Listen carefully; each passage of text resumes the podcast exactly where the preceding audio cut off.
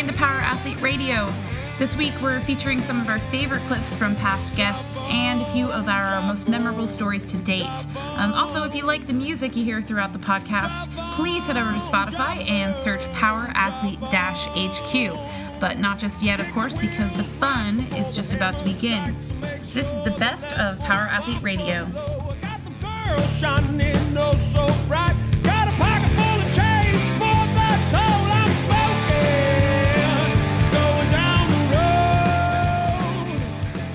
This is Power Athlete Radio.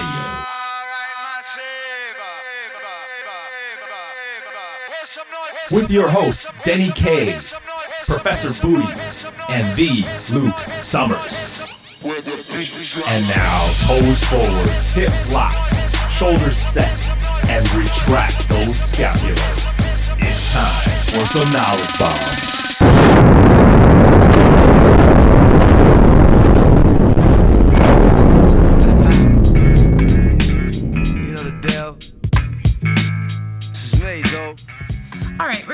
Off with a story from Dr. Tom Incledon, who's a really good buddy of John's and subsequently a really good buddy of Power Athlete HQ. But he's uh, a really entertaining guy to hear tell stories. He has story after story of working with really famous or infamous athletes and strongmen and weightlifters. And the thing about Dr. Tom is um, he's very unassuming. So he is not even fully aware of the famousness or the celebrity of these people, uh, which makes it all the more fun and makes him all the more of a humble guy. Here is him telling the story of learning to roll a frying pan with Bill Kazmaier in a Walmart. It's from episode 31.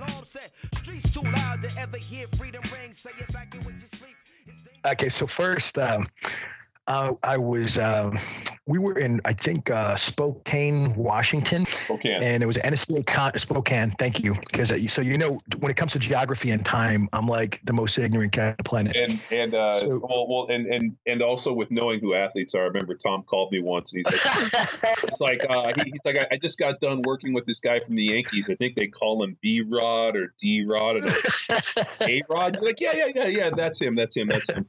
You're, you, and then Tom's like, yeah, he's uh, uh, I, I, I think he's pretty famous, right?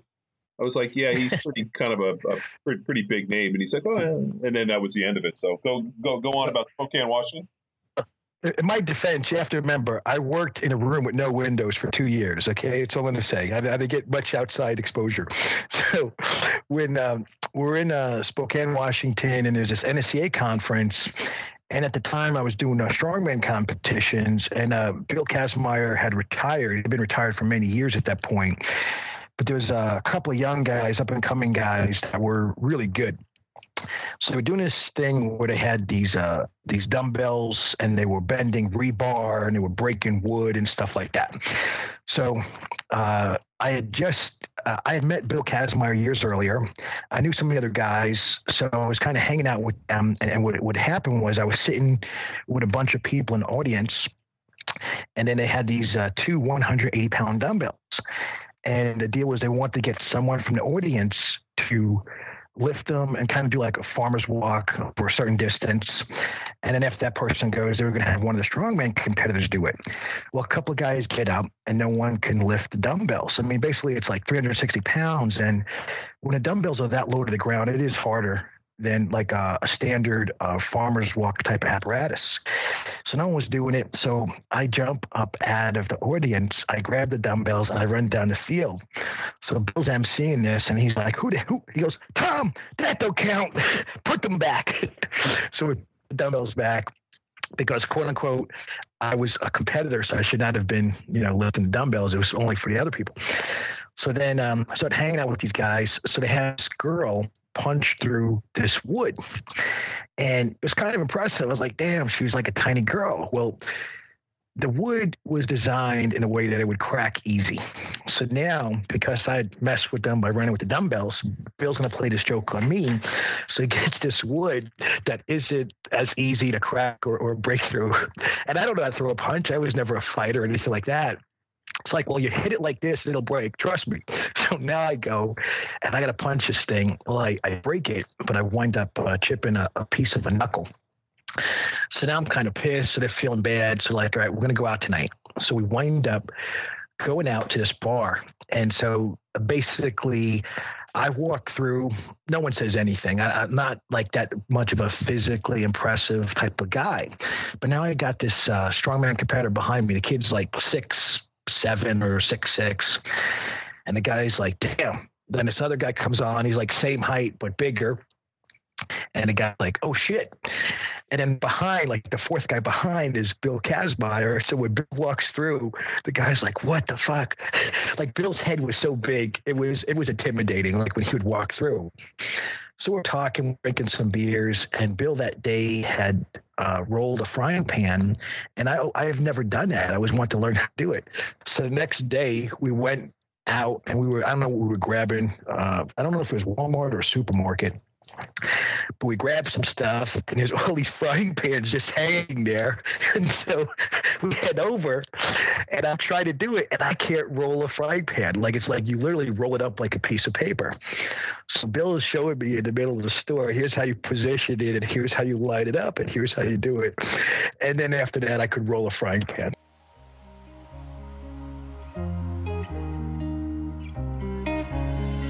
This next story is hands down one of my favorite. As I was compiling this best of, I laughed almost as aggressively uh, hearing this story over and over again as I did when I initially heard it and Tex told it on the air. But this is the story that Tex tells about when he came home from a seminar to the place he was staying in Florida. At the time, he was training with RAF in Florida, and he was staying with a relatively older or seasoned woman, um, which he refers to as as his roommate, but he came home to find her, unfortunately, uh, no longer with us.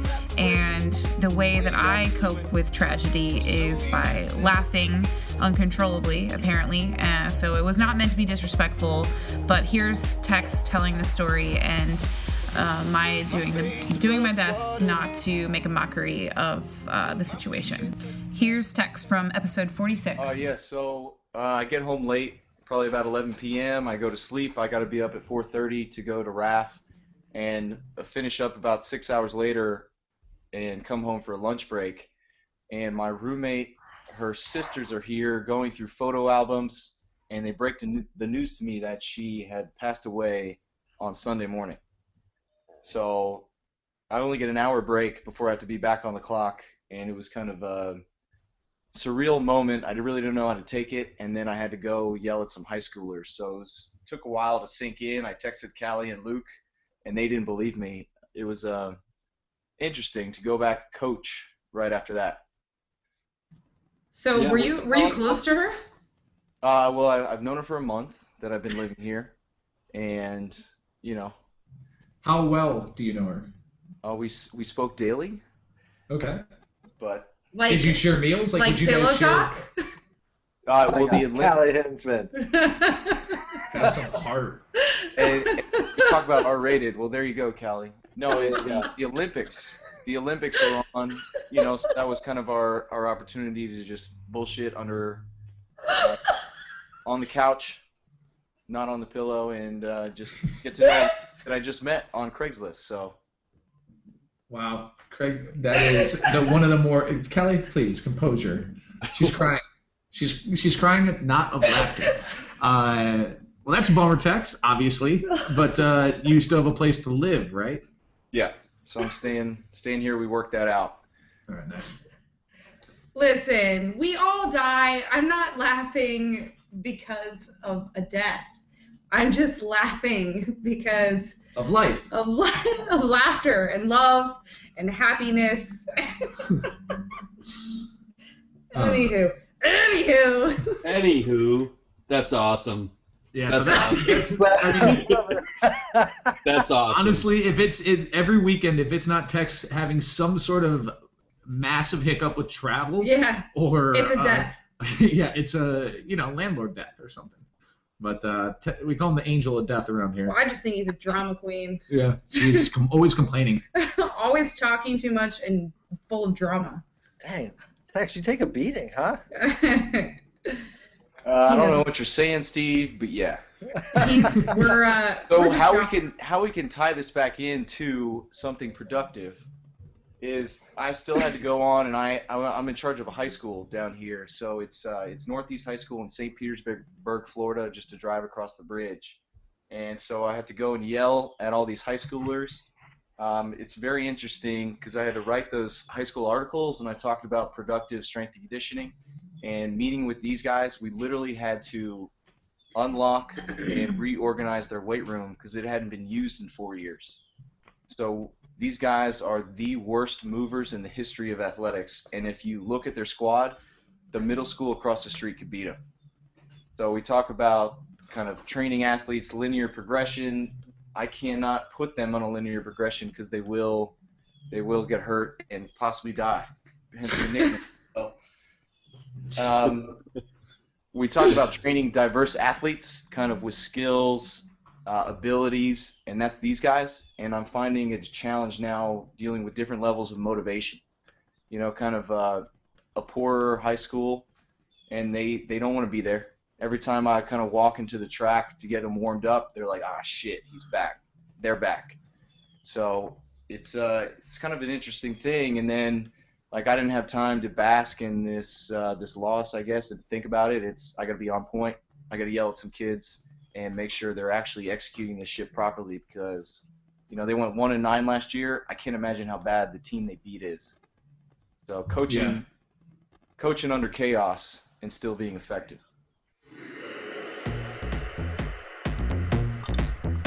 This next one is from our conversation with Jesse Burdick, who is one of the most hilarious individuals um, I've come across in our conversations on Athlete Radio.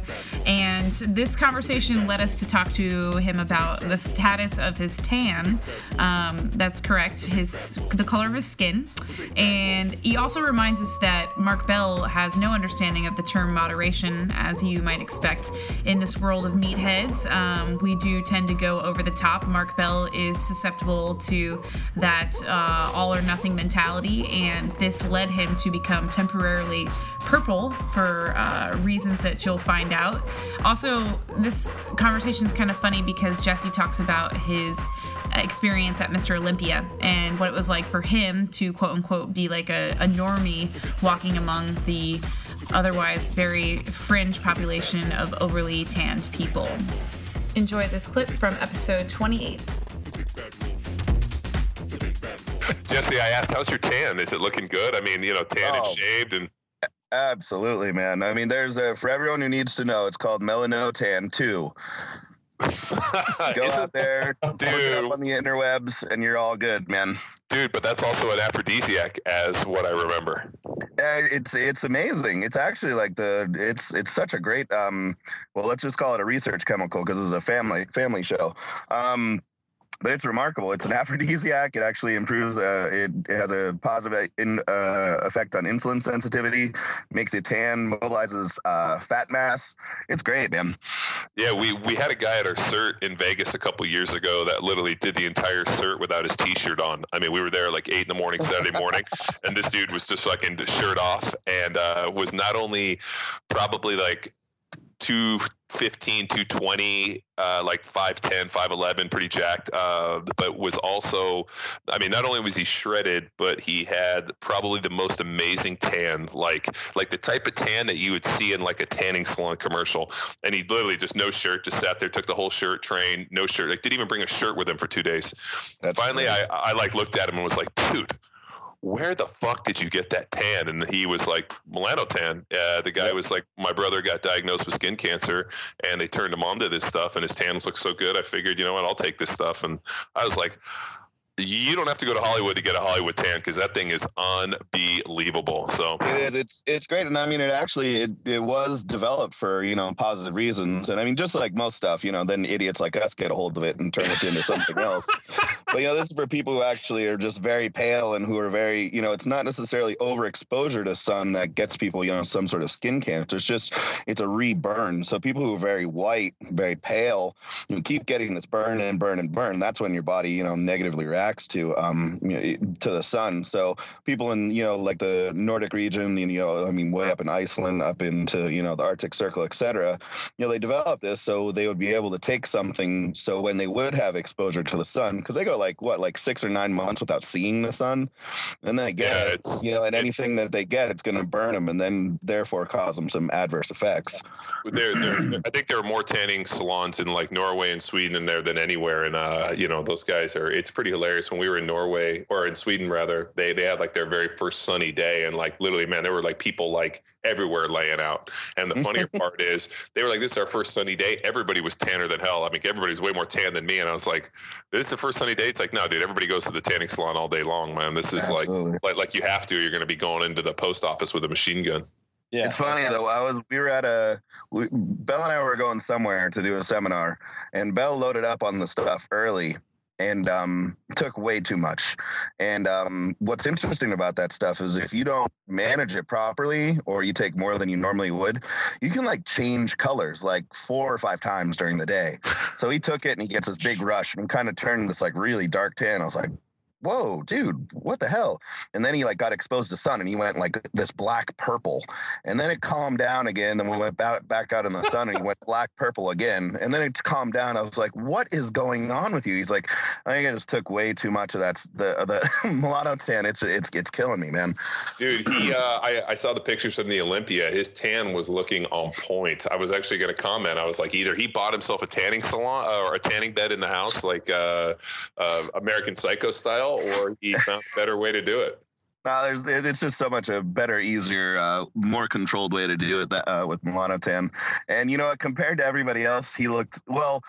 I, there's no place to go to feel better about yourself um, in so many different ways, but like a trade show like the Olympia or like the uh, Arnold Classic, I felt so normal and like good looking and just awesome. Just seeing some of the freaks just walking around, it was just it- it's just amazing.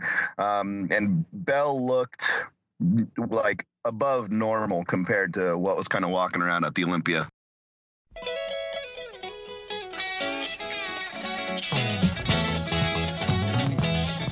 This next one's with Jared Allen, and this is our episode with him and John, and he had a great time reminiscing at what it was like to live together as roommates and train together and play together.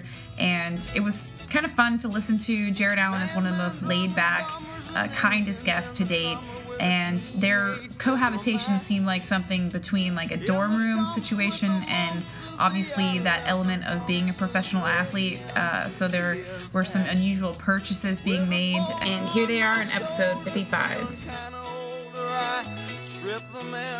I led the league in sacks that year and um, all that good stuff. We had fun too. So Yeah, uh, every Friday I would always lift weights, and then Jared would um, go and usually buy something ridiculous. So I'd come home and he'd be like, "I got Guitar Hero," and we'd fucking play Guitar Hero, and then it'd be like, "I got the fucking band," and we would just play stupid shit. So it was, uh, it was pretty, it was pretty, it was pretty funny, dude. I mean, just the the fact that we were in a retirement home. buying something ridiculous. It, it it was probably at the bargain basement. It wasn't like anything cool. It was just ridiculous, like Nerf guns, water pistols. Uh, we also had feet in pajamas. Remember that?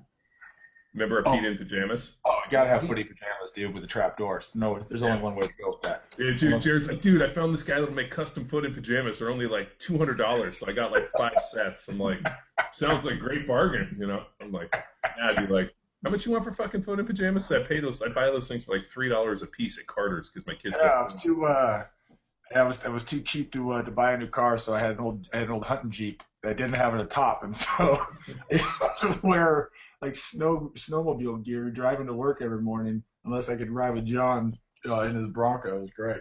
Yeah, I, and I had a top, and my Bronco actually uh, ended up taking a shit on me because a, a mouse crawled up in the motor and ate all my wires. It was so cold that the mouse crawled inside my my uh, in the engine and fucking ate all my wires. I came out and the car wouldn't start, and I was like, "What the fuck?" So I call the dude. He like tows it. And he's like, "Yeah, uh, some small rodent ate all your wires." I was like, "Oh boy." So what do we do?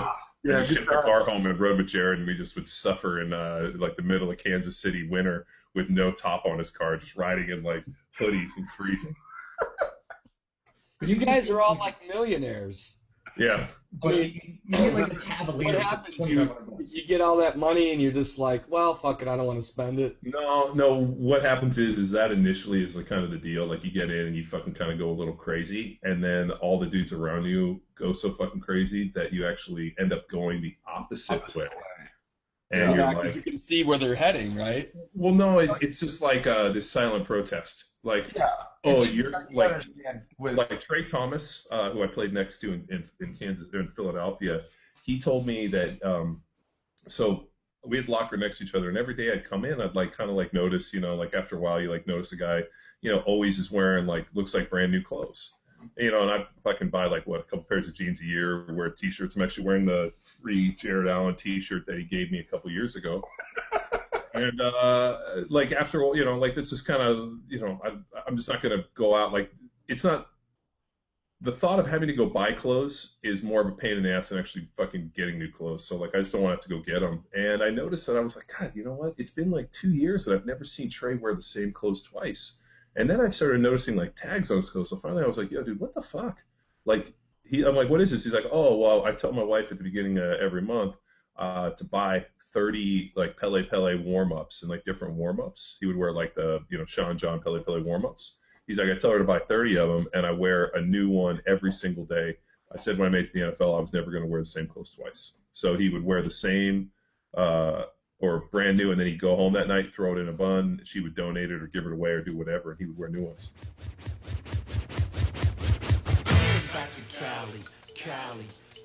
This next story is one that I actually told about some incidents that went down at the Mid Atlantic Affiliate Challenge when Luke and I had flown out there to compete. And during the competition, after the very last event, some very unsavory, yes, pun intended, unsavory things occurred immediately following the last event that led to some projectile vomiting. Um, uh, well, a lot of projectile vomiting. So if you do have children in the room while you're listening to this, I suggest you remove them. This one's from episode 53. and then this thing happened and my arm started stopped working and so i had to put the barbell down and i ended up uh, getting them uh, finishing the last five and then sprinting to the end but the funny thing is after you do all that shit your sprint pretty much looks like you're running in water or or quicksand or slow motion or all of those things you're swamp thing running through water and quicksand in slow motion so my run is on video somewhere and it looks fucking awesome. I don't even think my feet come off the ground. I'm just like gliding. So so anyway, after that, we um we are all celebrating that this is the end and uh Oh. we're just happy that you know we're like okay that was a valiant effort. And uh, go back to the tent. And after probably 20 minutes of decompressing i go to reach for my coffee cup which i had been drinking from throughout the day. It's a little starbucks coffee cup. Um, and i put it to my lips and i take two giant giant giant drinks of it like i chug it and as soon as it starts to hit my stomach i realize that it's not coffee and in fact in fact it's dip spit Oh. I know immediately. I make eye contact with one Bobby Goodfellow, the Perpetrator. the perpetrator, the perp, uh, and I just I whimper I whimper his name, Bobby. and then we make eye contact. He turns around. He's like trying to sell a fucking shirt, and he turns around just in time to see me r- running out the door, nearly projectile vomiting on passersby. Uh, I make it outside the door. I vomit on the side of the building. I decide to go to a different corner of the building where I have a little more privacy. Uh, I vomit over there, and then I go to the bathroom, a family restroom, and I lock it, and I vomit in there some more. Um, The most disappointing part is she ran faster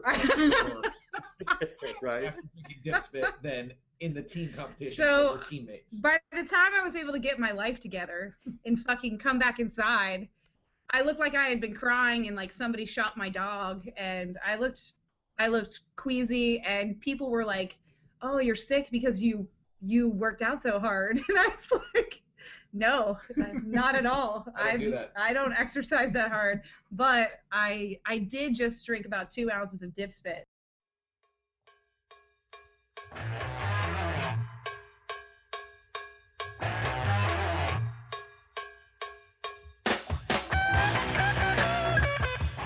Turley was a super animated and very unfiltered guest who we love, and he's a good friend of John's who joined us on actually on 9 11. And at the onset of the episode, very early on, both Kyle and John were kind of discussing 9 11 and the history. And after a moment of silence, um, they went on to discuss exactly where they were, of course, on that fateful day and how the NFL responded. I'll go ahead and let Kyle tell you why he choked out his coach in the parking lot. Here he is on episode 72. No, but for me it was different. Uh, you, you mentioned the player thing, and uh, um, you know the players wanting to honor the day this and that and the other. There was a lot of players that did want that but there was a lot of players that didn't want that that wanted to play because of the threat from the national football league that we wouldn't get paid. And um, so there was a lot of guys that were griping about money and all those other things. In new orleans we had a team meeting and uh, jim haslett our coach who i'm i'm great friends with and he's still a great guy but we butted heads at times. And one of those occasions was 9/11, and um, we came into the uh, you know it was on a player's day off, as you remember, John, and then, uh, then we came in to have a meeting, and uh, the uh, coaches got everybody in there, all the all the people, the staff, and everybody from the organization. We had this big, huge, massive meeting, and Jim Haslett. All these rumors were going around before that we were going to take off and go fly somewhere to practice with another team. Actually, go to Pittsburgh and practice with the Steelers because Jim Haslett had just come from there coaching with the Steelers, and we were going to practice with them for the week off that we were going to have. And um, you know, for me, that was unacceptable. I, you know, we're going to take, uh, pick us up, take us away from our families, and you know, we didn't understand what was going on, if there was still a threat there, if any more attacks were going to occur. And here they're talking about going right into the heart of it, back up to Pittsburgh, you know, close by where one of the planes went down. Um, you know, we're it was unacceptable for me. I had told Jerry Fontenot and a couple of the other guys on the team that were older that were being brought up to a, a meeting with the coaches coaches um, to tell them that you know I'm not going and that they better not decide to go because this is ridiculous. We need to stay put and we need to let this thing, you know, get figured out here first and some time to settle. And the last thing we need to do is get away and pick up from our families. Let's not think of football right now. And uh, the word came back down that we're going to Pittsburgh still. And so I was irate and we had this team meeting and Jim Haslett stands up there and he says, Now, I know some of you guys are opposed to this, but I'm the coach and this is the way it's going to be. And we, you know, we've got to get our work in. We're going to fly up to Pittsburgh and we're going to uh, practice with the Steelers uh, for the week and we're going to stay there. Your families will be fine. They'll stay down here. And I just had enough. Right in the middle of him saying that, I just slammed my hands on the table, stood up on top of the desk, and uh, threw a banana right past his ear into the wall behind him that exploded. And I said, I'm not going to Pittsburgh, motherfucker. You're going to Pittsburgh, maybe, but I'm not. And I don't know that anybody else in here is. You guys can all go if you want. You guys are bitching about your money. You're bitching about this. Fuck y'all. I'm going to join the Marines. I'm out. And I jumped off the table and ran out of the room and uh, got my stuff in my locker and was heading out of the parking lot. And uh, Jim Haslett and the team let out of the meeting just as I was uh, uh, coming out with my gear. And he confronts me in the hallway and he says, Kyle, what's wrong with you? And I said, fuck you. And I pushed him the, to the side and uh, kicked the door open and made my pushed my way through the rest of the team and uh, went out to the parking lot. And he turns, he says to me, he says, Kyle, what's wrong with you? Chases me out in the parking lot, says, what is wrong? What after all I've done for you, this and that. And I was just I lost it. I I turned around because I didn't know what the hell he was talking about. All he did for me uh, didn't make sense. You know, kicked my ass in practice. Uh, you're talking about maybe giving me another contract, which never happened. I don't know what you're talking about.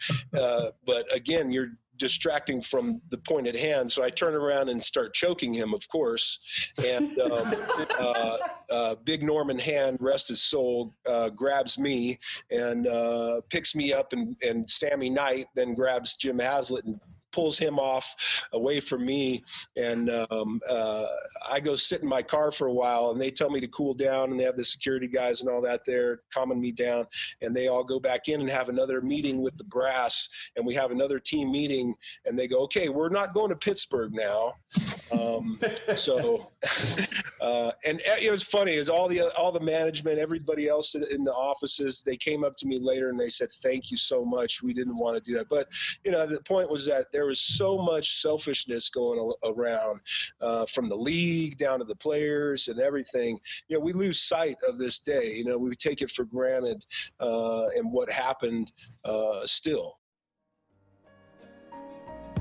I once knew a nigga whose real name was William. His primary concern was making a million. I've always kind of thought that comedians were some of the smartest people to be walking on this earth, and when we had on Eddie Ifft, he only validated that. He had a lot of interesting things to say. He has a very interesting perspective as well because of his being a host of the WODcast podcast. So he comes in close contact with not only a lot of celebrities in the outside world, which is uh, the non CrossFit world, but he does come in contact with a lot of quote unquote elite CrossFitters. And he talks a little bit about how um, that demographic can be some of the most narcissistic people out there. And they're not even on a stage. In fact, they're just in a box. Here's Eddie Ifft from episode 74. I took a one, uh, like, I, I listened to one thing in college, I think, once. And it was in a psychology class where uh, the professor told us that if you took an orange and put it on TV every day for a month, like the fruit, an orange, and then rolled it down the street after that month, people on the street would be going, "Look, look, that, that's that orange. That's oh that orange." And you know, if you're going to put yourself up in front of people enough and just self-promote and promote and promote and promote, eventually people are going to be like, "Who is this? What are they doing? Why are they doing this? I'm so interested. I can't wait. I need to know." And that's what like the internet has become. It's like everybody's just trying to make themselves famous by. And honestly, we are those people as well. no, I don't think so. Yes, I, we are. No, well, I, that's I, why I we're not as successful as. Yeah, Andrea. well, I, I, I think we just uh, want to like put out a good product and don't really care about like, hey, here's you know, here's a, a picture of my junk in spandex with a proverb. I mean, that's why have you been asking for all those pictures from me? why have you been sending me all those pictures? I've, I've, been, I've been in the entertainment business for 19 years, and I can tell you honestly, honestly, I have Hmm. never in those 19 years seen people more narcissistic than CrossFitters. Oh, totally. No shit. Way more than any anything else. I mean, like the closest thing I can say are pageant girls.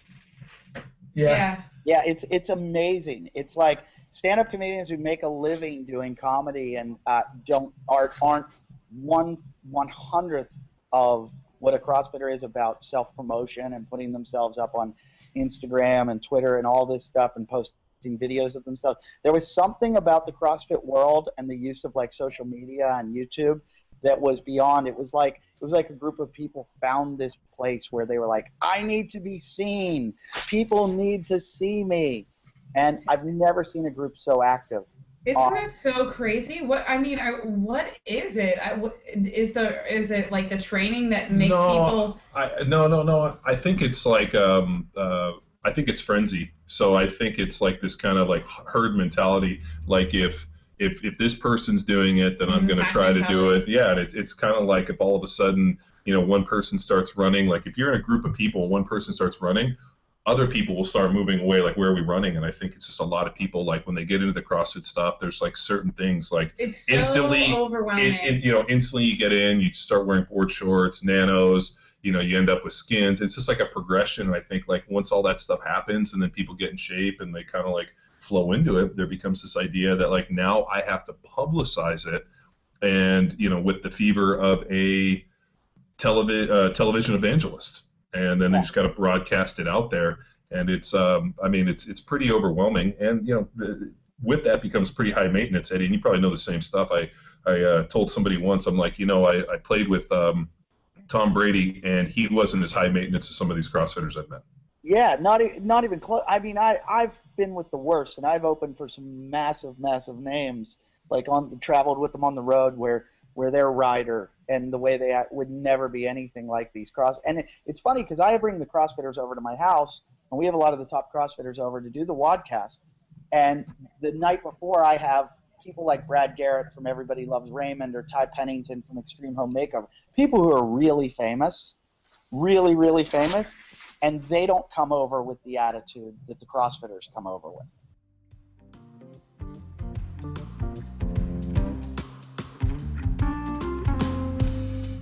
And this last one comes to us from Dr. Squat himself, Dr. Fred Hatfield, who joined us and uh, towards the end, started to recall a pregame pep talk that he gave to the Chiefs before they played the Raiders once. And this is honestly one of the most moving speeches I had ever heard in real time. And it still gives me goosebumps to hear it over and over again.